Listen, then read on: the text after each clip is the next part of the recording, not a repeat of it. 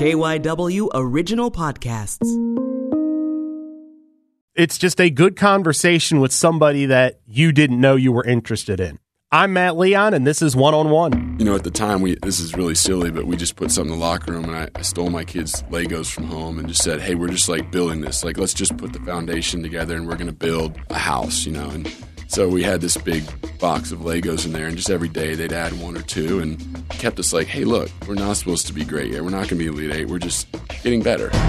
And our guest this week, Swarthmore men's basketball coach Landry Kosmalski in his eighth season at the helm of the program. Took them to the national championship game last year, and as we are speaking at the end of December, they are the number one team in the country in Division Three. Coach, thanks so much for coming in. Thanks for having me eighth year in the program. If I talk to you the day before you take you accept the job, would you have thought what you've been able to do possible, or is this pretty much you were confident that given the right tools you could have success like you've been able to experience here?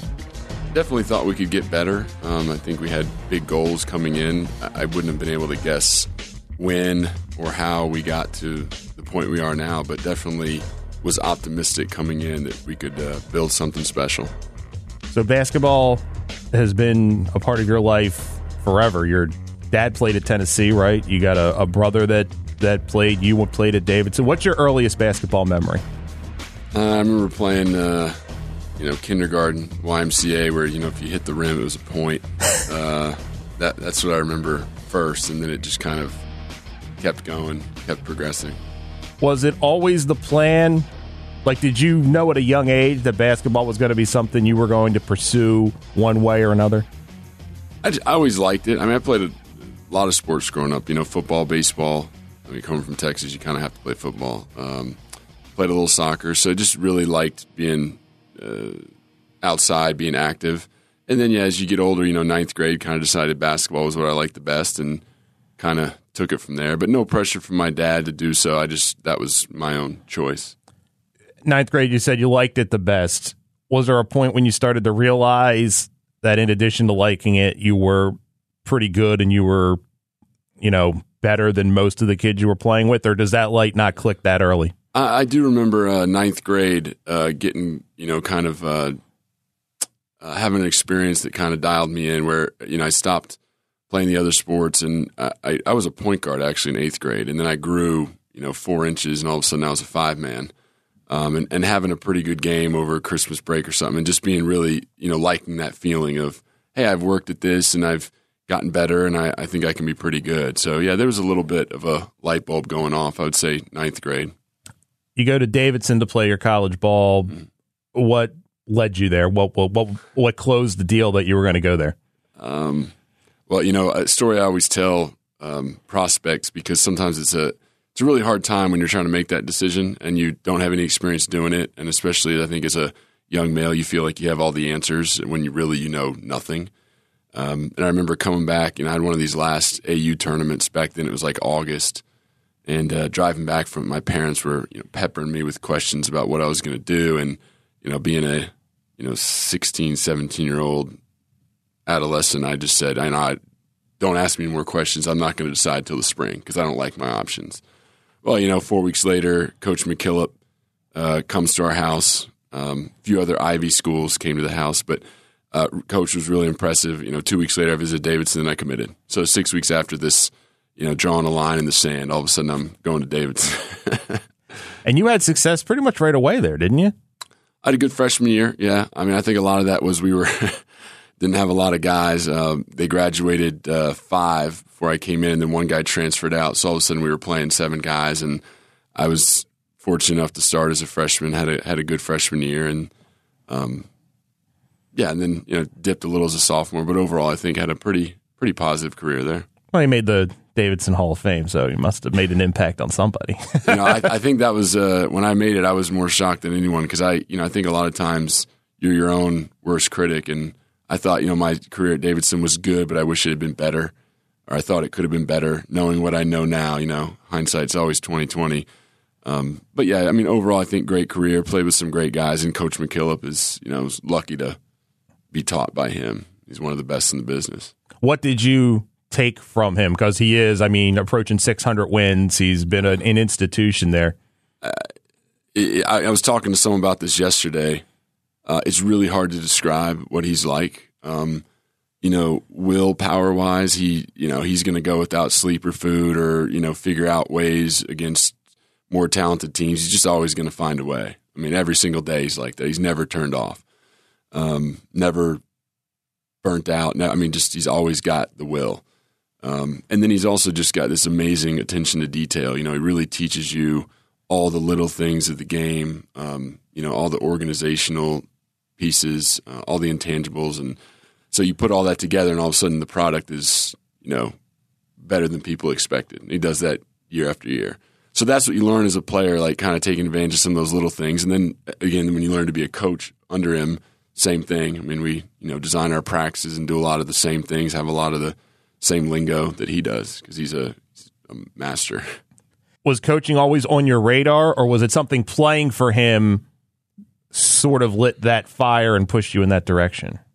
Um, I, you know, my mom would probably tell you I thought I would coach in high school. I don't really remember feeling that way. I think uh, my last year playing overseas, I played four years and the first three in Sweden. And then, then when I was in France, I was in a smaller town, had a lot of time to myself. Um, you know, you start thinking about the next step. I kind of knew it was my last year just because my knees were not allowing me to do what I wanted. And um, so you start thinking about it. And I started getting really excited about coaching. And um, fortunately, you know, at that point, there was a spot on the Davidson staff when I came back, you know, 26 years old, um, and then just kind of went from there. During your playing career, I think you guys went to the NCAA tournament in '98, if I'm correct. Correct. You, yeah. you played Michigan, right? We and did. yeah. What was that experience like? Not just the game, but everything that that goes into making, seeing your name on the line, and and that week leading up to the game. You know, I people ask that a lot, and I, it, it was um, we were so excited to get there because it had been a long time since David has been in the NCAA tournament. So, and Coach McKillop, it was his first trip. It was my sophomore year, and I think our team was so we had good leadership, um, and we were so grounded that we thought, hey, let's just keep doing what we do. Um, but never having been there before, I remember we felt very normal. At least this was me until we ran out for the game, and the light bulbs are popping, and you know, there's the, atmosphere. We were in the Georgia Dome, and um, it was uh, all of a sudden you're just kind of shell shocked. You know, it's that electric of an environment. Uh, so I think you have to go through it once because then going back as a coach, you're like, hey, we just have to keep doing our thing. Right. And, but that first time as a player, you know, 19, 20 years old, it's uh, it's just it's so electric that it does affect you if you're not ready for it. Do you remember? How long did it take you to settle into that game? Given that, I would say the second half. I remember that we were down probably you know 15 at the half, but then we played better in the second half. Ended up losing, I think, by like you know 18, 20. Uh, but that, you know, people who are our age will remember, you know, the guys on that team. That was when they were really good. It was after the after the Fab Five. five, but still, you know, like Maceo Baston, a guy I actually played against in high school in Dallas. Um, you know, Tractor Traylor. Louis Bullock. I mean, this, they were they had a, was it Robbie Reid, uh, mm-hmm. the Reed brothers. They they were loaded. They were really good.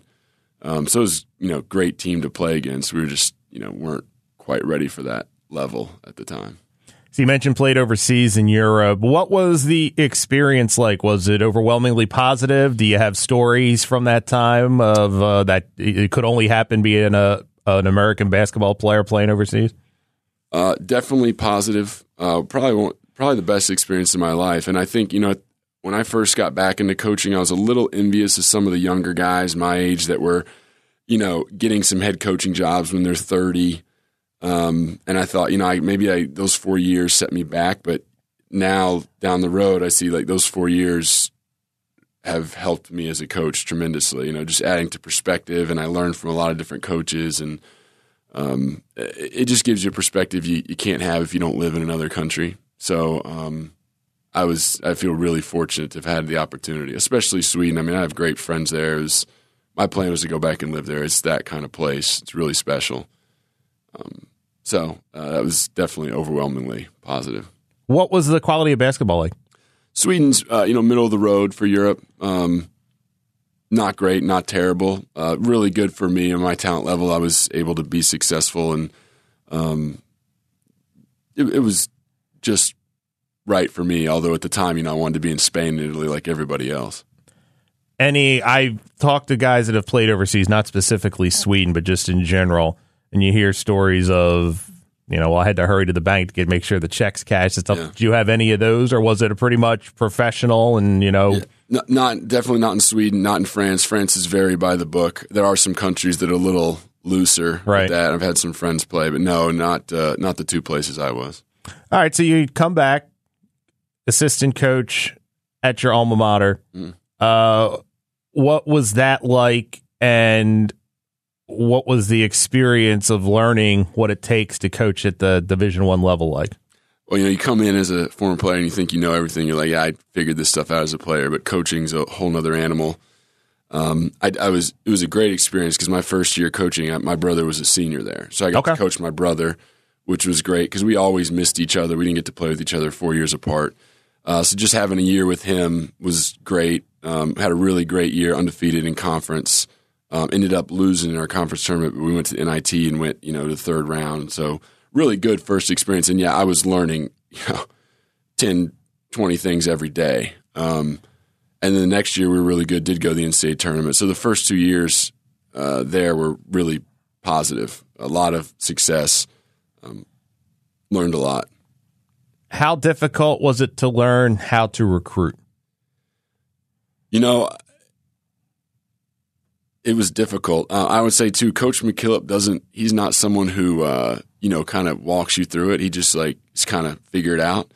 Um, which I think, which I, which I'm glad he did. You know, I figured out on my own. I think you know early on you're like looking at all the recruiting reports and you're circling names and you're cold calling, and then you know a light bulb goes off. And probably wasn't even until my third or fourth year I was there, which when I came back for my second stint, um, where you say this is this is more about relationships and who I know. And um, once you have a, an experience or two like that, then you realize how to really recruit.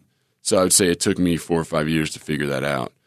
Um, but that that's and, and I mean I'll tell you a story about that. We we lost a kid who you know it happens at Davidson, doesn't happen at other schools, but he didn't get into school. He was one of our big Right. recruits. I remember a coach coming down saying, you know, this is you know really bad for this kid. It's tough for us. We have to find someone. You know, this is late. This is like March, um, and to find someone good that time is tough. So uh, I, I had learned by then, you know, it isn't about um, you know looking at the report. So I called like three or four friends. Someone gave me a name. I said, no, that guy's not good enough. And then he just kind of said, you know, kind of off the cuff, he goes, "There's a kid in the area who's pretty good. Uh, you should take a look." And uh, his name was Tyler Kalinoski, uh, Kansas City. So I went out and saw him, and he wasn't he wasn't like a world beater, you know. Just but he was our kind of guy. And coach went and saw him, said, "Yeah, I think he's our kind of guy." And we just thought he'll be like a role guy, our kind of guy. Well, you know, I coached him his freshman year, and he was our kind of guy, nothing more. And all of a sudden, his junior year, he's, he's pretty damn good. And then as a senior, he's they joined the A10. He's player of the year in the conference. Um, so that was just again calling a friend, and five years later, all of a sudden, it worked out about as well as it could work out. Um, and that was really lucky because I didn't know what I was doing, but um, that's what recruiting is, I think. And I think anyone that does it will tell you that. What is what is your favorite part kind of going along with recruiting? Where does recruiting rank on the list of things you enjoy about being a coach? Is it something that you've really come to enjoy or is it a an obvious part of the job that you you have to you have to be good at? I I do really like it. Um, I think during the season it's a lot harder because you know you're kind of just so locked into your season, especially as the head coach. You know, getting practice ready and making sure your guys' minds are right. Um, so it's a little bit more difficult. Um, I do enjoy it though uh, in the off season. I think it's. I mean, obviously it's our lifeblood, so it's really important. Um, so yeah, it's just uh, you know it's just part of the job, and I do think you can easily say, well, ninety five percent of my time on the phone is wasted. Uh, I, I, at times I've thought that, but really that ninety five percent, even if you're not getting the kid, you're just you're just practicing your trade, having those conversations, you know, knowing how to answer questions or how to sell your school or build relationships. So I don't see it as a waste anymore. It's just kind of part of the process of getting better at it.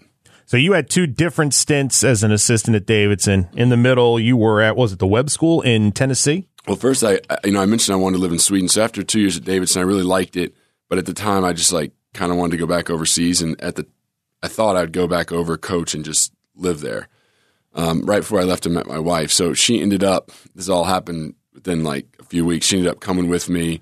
So we were there a year, and then you know it wasn't quite the plan for I was gonna, we were going to live in Sweden as 2 Americans. So uh, yeah, so we came back. I got a high school job in Knoxville, Tennessee, uh, which was kind of full circle. My parents both went to UT, and so did my wife's parents. Okay. Uh, so we were living in Knoxville a couple years, and then yeah, Davidson. Um, you know, one of the coaches got a head job, and coach called me, and I ended up going back for three more. At the the school in Knoxville, though, in addition to hoops, you're dean of students. I was. What was that experience like, and, and how I would imagine that kind of helps you develop a skill set that maybe you didn't know you needed? It did. I, I talked to our team a lot about the lessons I learned as a dean of students. Um, and at the time, I just, you know, the first three months, especially, I mean, I had no idea what I was doing. I mean, I had parents in my office because I was screwing up left and right. And um, so that was humbling, but also you learn pretty quickly. Um, so yeah, a lot of the lessons I learned as dean, you know, just to kind of ask first and not, you know, assume and things like that have definitely helped me as a coach.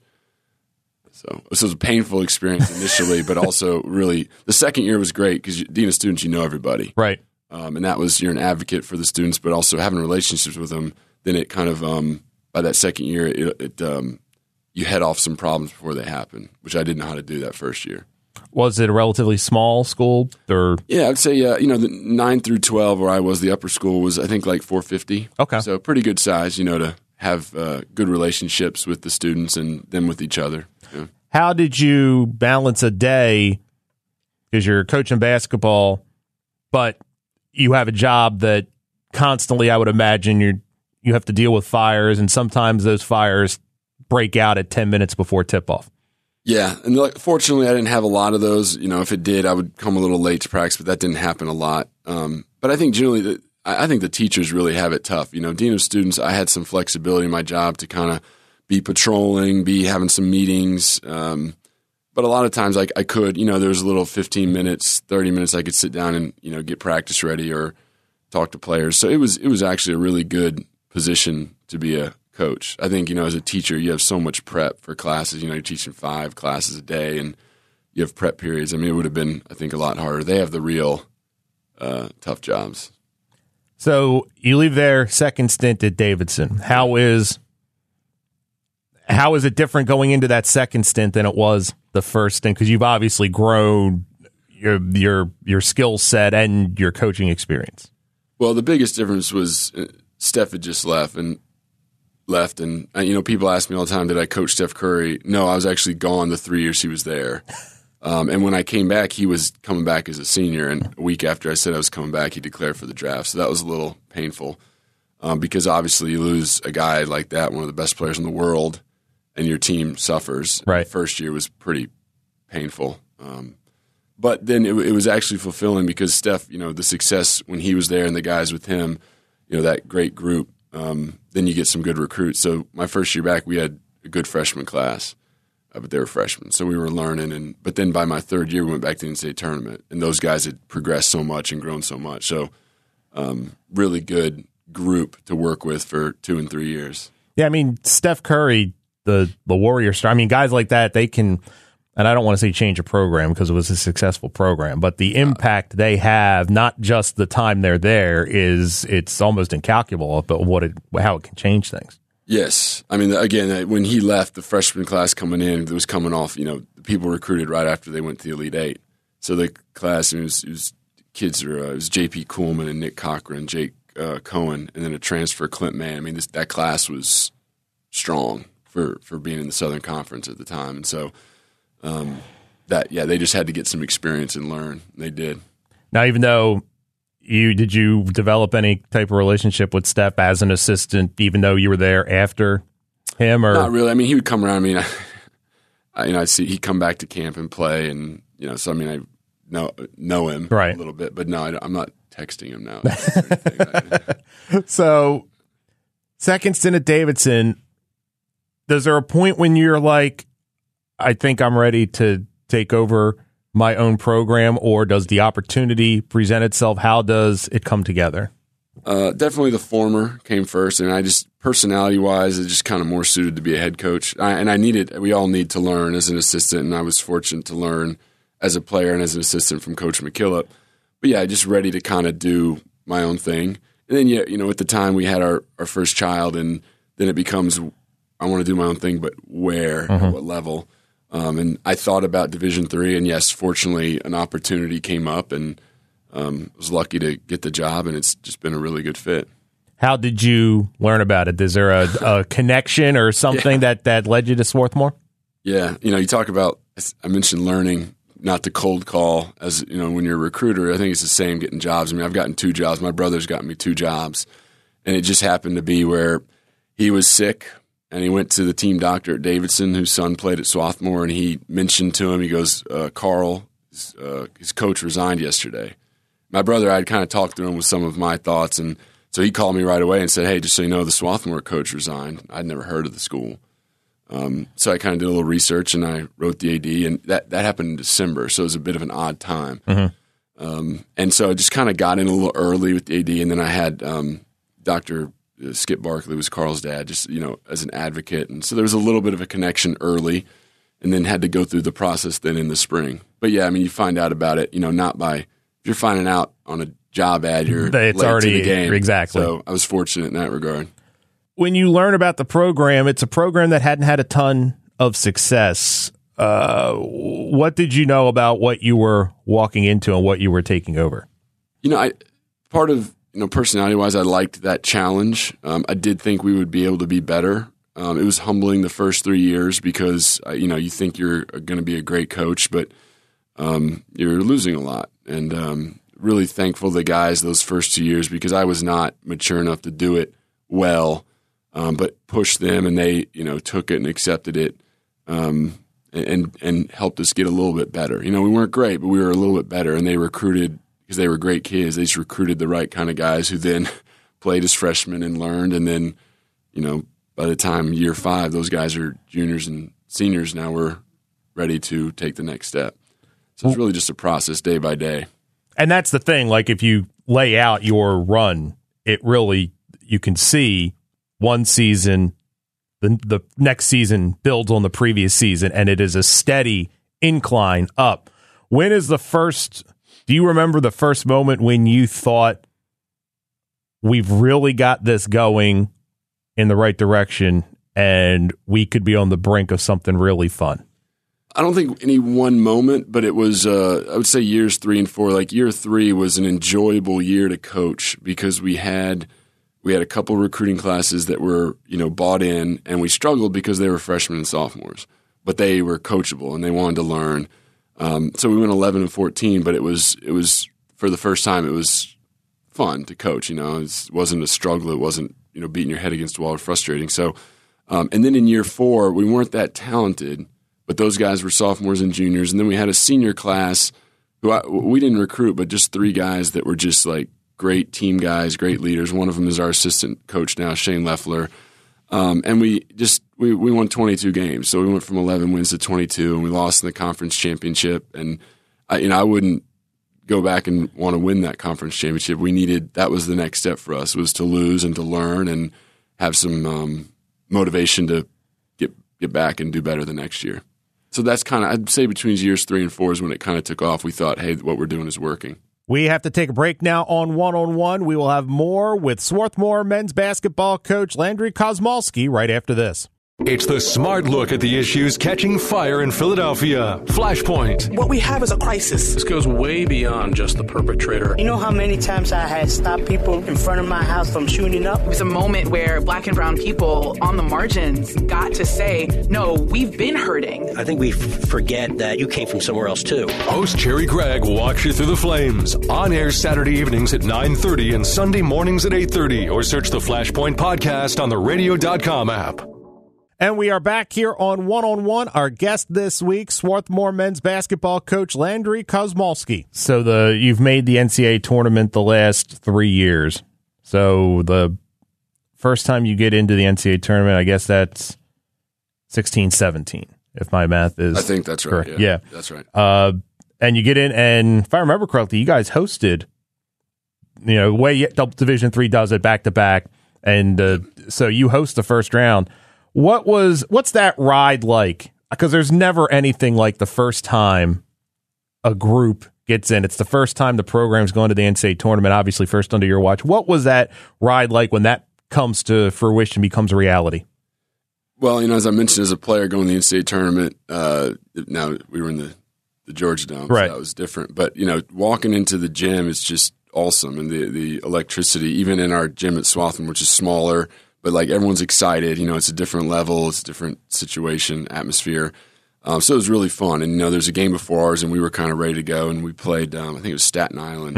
And we, our guys were just like, you know, we're not just happy to be here. We want to keep doing well. And so uh, we just had we had a great game, great crowd, and it was just a really fun night.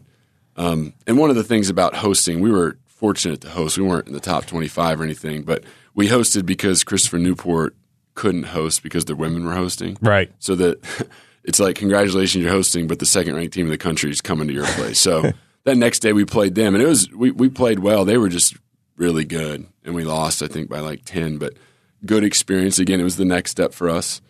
Um, so it was a it was a really positive first experience. How did that change the game that year? It's a positive experience, but how does that change expectations? How does that change the way people look at the program? Is that kind of a I don't know if watershed years, right? But the you know, all of a sudden now you're a regional power, and how does that change the dynamic? Well, I don't think going to the NCAA tournament made us a regional power. I think it was kind of you know, hey, now we got to take the next step. We want to keep getting better, and um, so I think our guys liked that experience, and we had a really good senior class coming back, and uh, we now you know, we had some young guys coming in, and so it was. I think the expectations are all external. You know, it's like, hey, here's what fans and parents think, and we talk a lot about um, combating that and just saying, what do we want? You know, what do we want to do this year with this group? And um, so the next year, again, great senior leaders, and we just kind of took the next step. It was, hey, let's get better. And I remember that was a great experience. And I think a lot of the programs that have had suc sustained success can tell you, all of a sudden, everyone's circling your game. Right. And you know, at first we were like, "This sucks." I mean, this is every game is like so hard and so mentally and physically draining. It's hard for our players, even as coaches. Though you're just like everyone's throwing new stuff at you, and it's you think it's going to be easy, and it's actually harder. Um, and it, I would say it took us like eight or nine games, and we said, "Hey, let's let's embrace that. Like, it just makes us better. Let's not fight it. It's just part of it." Um, and that is when we kind of took off. You know, it's like, "Hey, we're getting everyone's best shot, but let's just keep uh, using that as a positive." Um, and so I think since that time, which would have been like you know December 2017, two years ago, we've kind of embraced that, and I think that mentality has helped us. So you go to the Elite Eight that year. Yeah. Uh, another uh, fantastic run. So then coming into last season, the 18 19 season, I don't know that anyone says, you know, I think we have a chance to go to a national championship game. But what is, you start practice, you know, in the fall. What do you think? Well, one of the things you learn over time is those expectations um, of saying, "Hey, let's hope we just start where we were in March." That's just not reality. You were where you were in March because you've been practicing for five or six months. So, I think initially we were frustrated. Uh, you know, we questioned our leadership. I had to sit down with our captains because I hadn't prepared them well enough. Um, so those first two or three weeks, I think, were a little bit. Um, uh, there's a little bit of friction there and a little bit of frustration then we kind of figured it out and we said, hey, here's what we need from our leadership. Here's what we need as a coaching staff with our expectations. And, you know, at the time, we this is really silly, but we just put something in the locker room and I, I brought, I stole my kids' Legos from home and just said, hey, we're just like building this. Like, let's just put the foundation together and we're going to build a, a- house, you know. And so we had this big box of Legos in there and just every day they'd add one or two. And so it just kind of kept us like, hey, look, we're not supposed to be great yet. We're not going to be Elite Eight. We're just getting better. Um, so I, once we did that, we were a little better off, and we had some early season setbacks last year. We Lost two games in a row, two games in three days at the buzzer, um, and so we were instead of being six and zero, we were four and two, and but then again, just kind of got past that and were able to go on a bit of a run. Did that, you think, in retrospect, did those losses help? Absolutely. Yeah. And we, we knew it's painful as they were. We said in the locker room after, like, hey, th- there's a reason this is happening, and we just got to learn from them, and um, it'll make us better.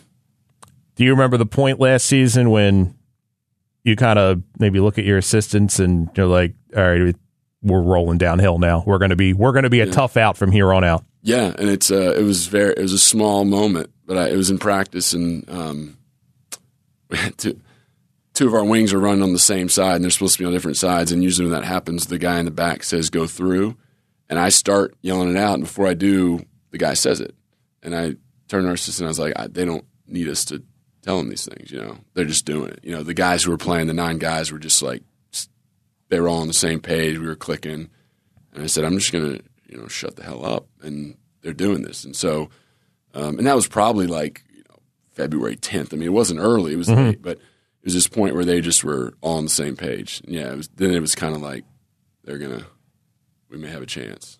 So you win the conference, go to the NCAA tournament again. Uh, I think you, what was it? You opened with Mitchell in the in the tournament last year. So how are you feeling going into the tournament, you talk about how you know that you're going to be tough. You know, uh, NCAA tournament starting third straight year. You've won a game, at least one game in the first two appearances. How are you? How do you feel going in? Uh, you know, we we just stress taking it day by day. I do think that was a good learning experience because we had MIT was coming to our place, and I think even as coaches, we wanted to play against MIT, and you don't want to look ahead, and that was dangerous. And we didn't play Mitchell very well. We were definitely looking ahead, and it was a lesson. We talked about after the game. We weren't happy. I wasn't happy with them. They weren't happy with themselves.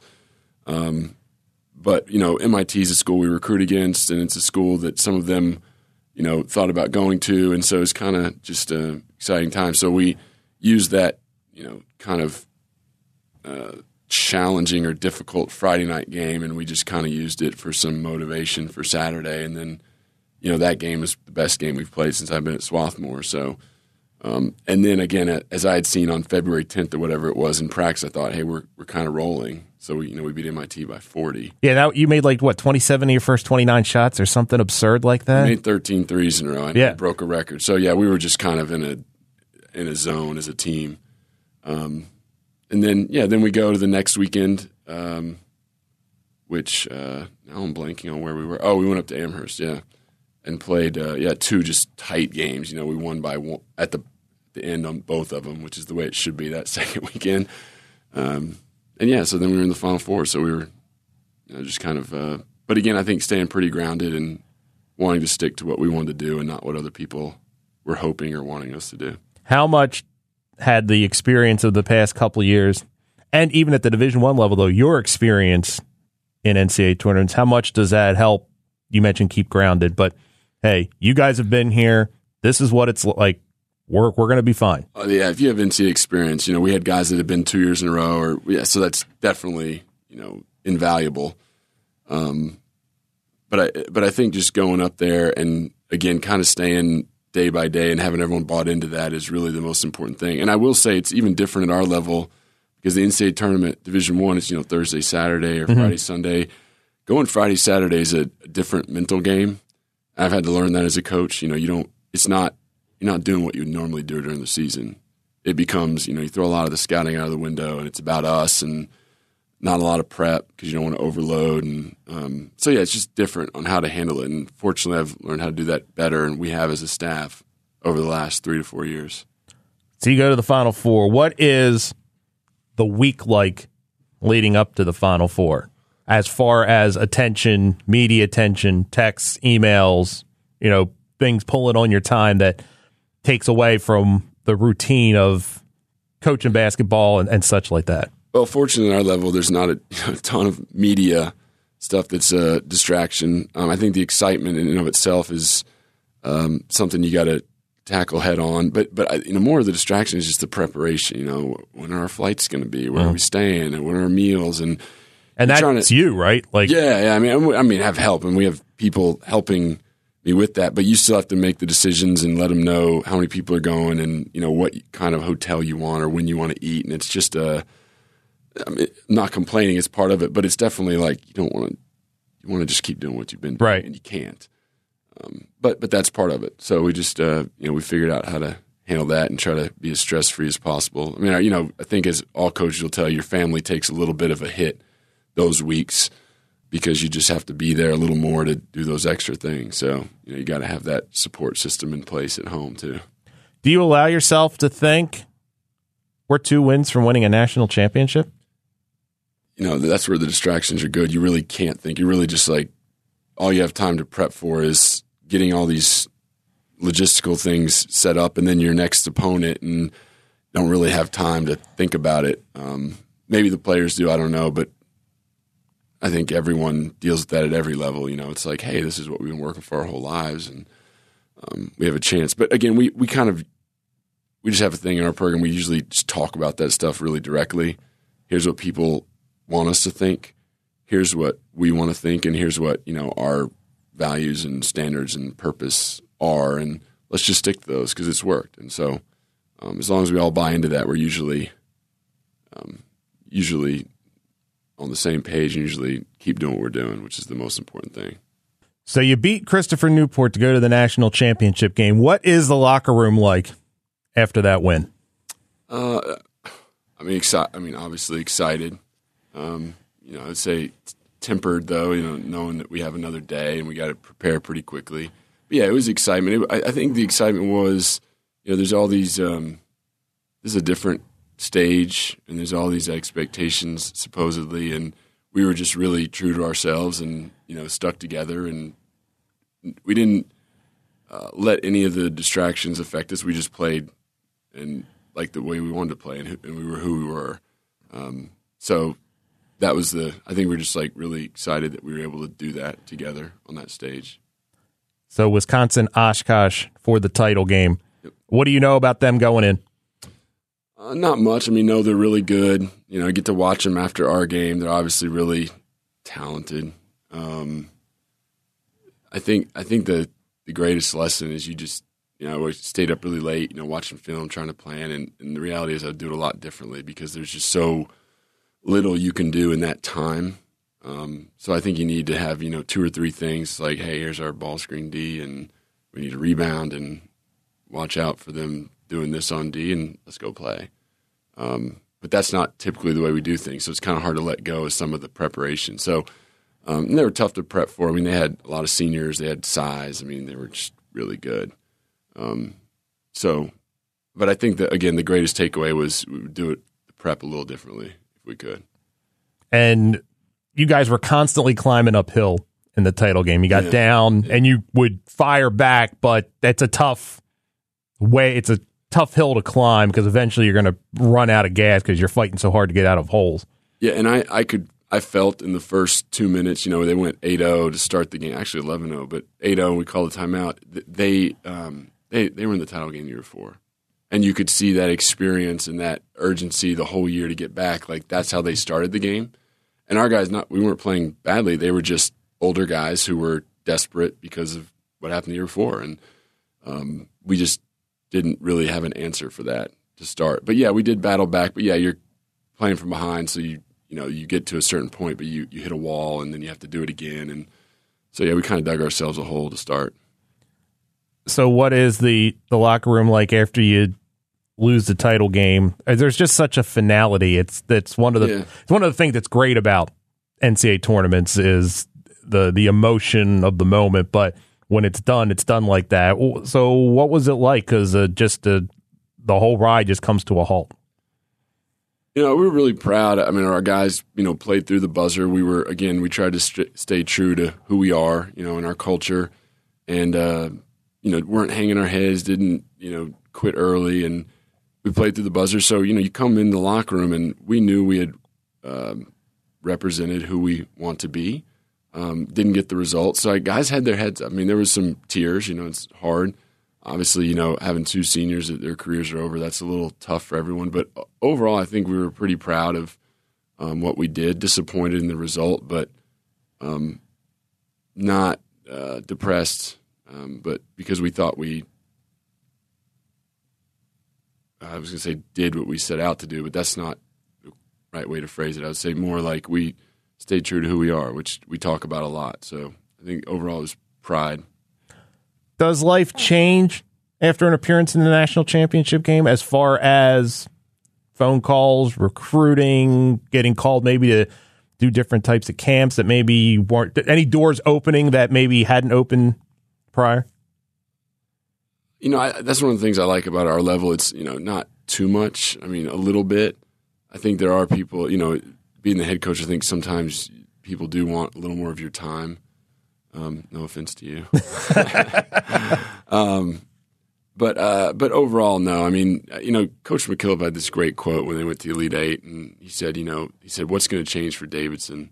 Someone asked him, and he said, "You know, we're not going to be getting those little stools to sit on at timeouts. Um, that's just not who Davidson is. And there's nothing wrong with those, but we're just not going to like, you know, have all the bells and whistles suddenly because we did this run. We're going to stay true to who we are." So I, you know, we haven't changed a lot, um, and we said our first meeting this year is like, "Hey, this is a different team, a different journey." let's make it the best we can. And it's not a continuation of last year or looking ahead to next year. It's there's a group of guys together and let's see what we can do. And you've been you were preseason number one in Division three, and you've been number one throughout. Do you welcome that? Do you not pay heck of a lot of attention to it? Is it hey that's nice and we move on? How do you handle it? Yeah, I don't pay a lot of attention to it. I, I did think initially like that was a little undeserved, and not to take anything away from our guys, but we just on the whole, have a little bit of a young team. We have two seniors that have been playing for four years that are great leaders. They're, they're big guys, so that helps. Um, but generally, uh, playing a lot of young guys, and, and we just said, you know, internally, like, hey, we're just trying to get a little better. Um, so we're not going to let the um, ranking affect us. Now, it does affect you a little bit because everyone again is circling. Everybody knows when you're coming to town. Yep. You got the target on your back, so you have to prepare for that. And so, you know, we say, hey, let's not uh, rise to the occasion. Let's sink to the level of our training, and that's you know. So we just got to do it every day. And our guys have been very mature about doing that and staying focused on just getting better and not doing things other people want us to do. What is your favorite part of coaching overall? I, would say my favorite and least favorite are the same. It's it's the sacrifice and the discipline, you know, every day to do it well. So that's very tiring and times exhausting. Um, but also, like, there's nothing better than, and I told our team this the other day, you know, going in on a Sunday morning and, you know, when the building is empty and you're watching film and of your team from the day before, just trying to get better because you're going to practice at one o'clock that day, you know, and you, so again, family has to support you because that's a little bit odd to be gone at Sunday at 5:30 a.m. But um, overall, like you know, you're doing it when other people aren't, and you're prepping to just try to help your team be better. Um, and our guys are coming in when their uh, classmates are probably sleeping or sitting out on the lawn and enjoying the sun. So um, that kind of sacrifice is um, fun, albeit wearying. Do you ever take a step back and I don't know if marvels, but you've had you've done an incredible job with this program from where it was the year before to now. And just kind of like wow this this is something what we've accomplished here. I know there's still work to be done but it, this is something. Um, well thank you first. Um, but no i don't and my wife would like me to. Uh, she reminds me of that often um, but i really i think just it's it, if you're even the slightest bit content i think it's just kind of i don't know i think it can send you down a mental path that can be a distraction. So uh, we just want to, you know, it sounds so boring, but you know, just keep improving a little bit and keep getting a little bit better, and that is exciting. Um, so just like doing it, and also know from previous experience as a player and coach, like as soon as you get content, you know, you're just going to get your ass kicked, and then you're just back to being a normal person. So um, we just want to, we just got to hustle every day. Landry Kosmalski, thanks so much for coming in. Thanks for having me. And that will do it for this week's show. One on One is an original sports podcast from KYW News Radio. If you like this show and want to help us out, make sure you're subscribed so you don't miss an episode. You can help more people find out about the podcast by finding the show on Apple Podcasts and leaving a rating and a review. You can follow the show on Twitter at One on One Pod, and you can follow me on Twitter as well at Matt Leon 1060. Many thanks to Swarthmore College men's basketball coach Landry Kosmalski for joining us this week. My name is Matt Leon. Come back next week for another good conversation with someone you should know more about.